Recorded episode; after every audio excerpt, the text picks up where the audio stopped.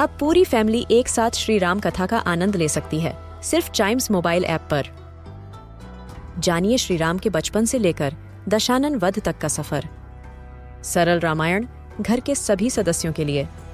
आज ही डाउनलोड करें चाइम्स मोबाइल ऐप एप्पल या गूगल प्ले स्टोर से।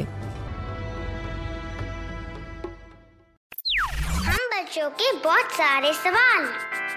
क्या है उनके जवाब? कभी सोचा है?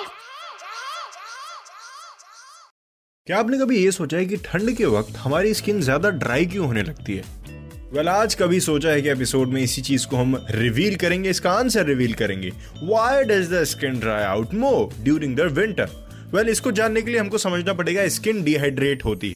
वैसे ही डिहाइड्रेट होती है जैसे हमारी बॉडी डिहाइड्रेट होती है। और जब बॉडी डिहाइड्रेट होती है तो क्या होता है? उसका पानी खत्म हो जाता है। और यही चीज़ होती है स्किन के साथ। हमारे आसपास जितनी हवा है वो हमारे स्किन की ह्यूमिडिटी को एब्जॉर्ब कर लेती है। ठंड में। यस क्योंकि वो ड्राई एयर है।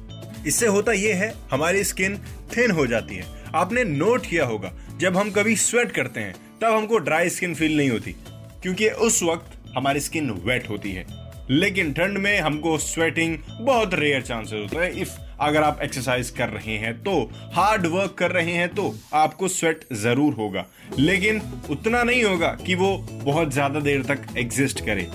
गर्मी में ठीक ऑपोजिट होता है। ह्यूमिडिटी एयर में ज़्यादा रहती है और स्वेटिंग भी होती रहती है इसलिए हमको डिहाइड्रेशन फील नहीं होती और हमारी स्किन थिन नहीं होती। ठंडी हवाएँ और सूरज की धूप भी स्किन ड्राई होने का एक बहुत बड़ा रीजन होता है। सो इन द एंड मैं यही कहूँगा कि स्किन वेरीज कौन सी स्किन कब डिहाइड्रेट हो ये डिपेंड करता है पर्सन टू पर्सन इस वजह से कभी कभार हमको वुलन क्लोथ्स ना हम्म, नहीं पहनने का मन होता। क्योंकि वो ड्राई स्किन को और इरिटेशन देते हैं। सो आई होप आपको आपका जवाब मिल गया होगा।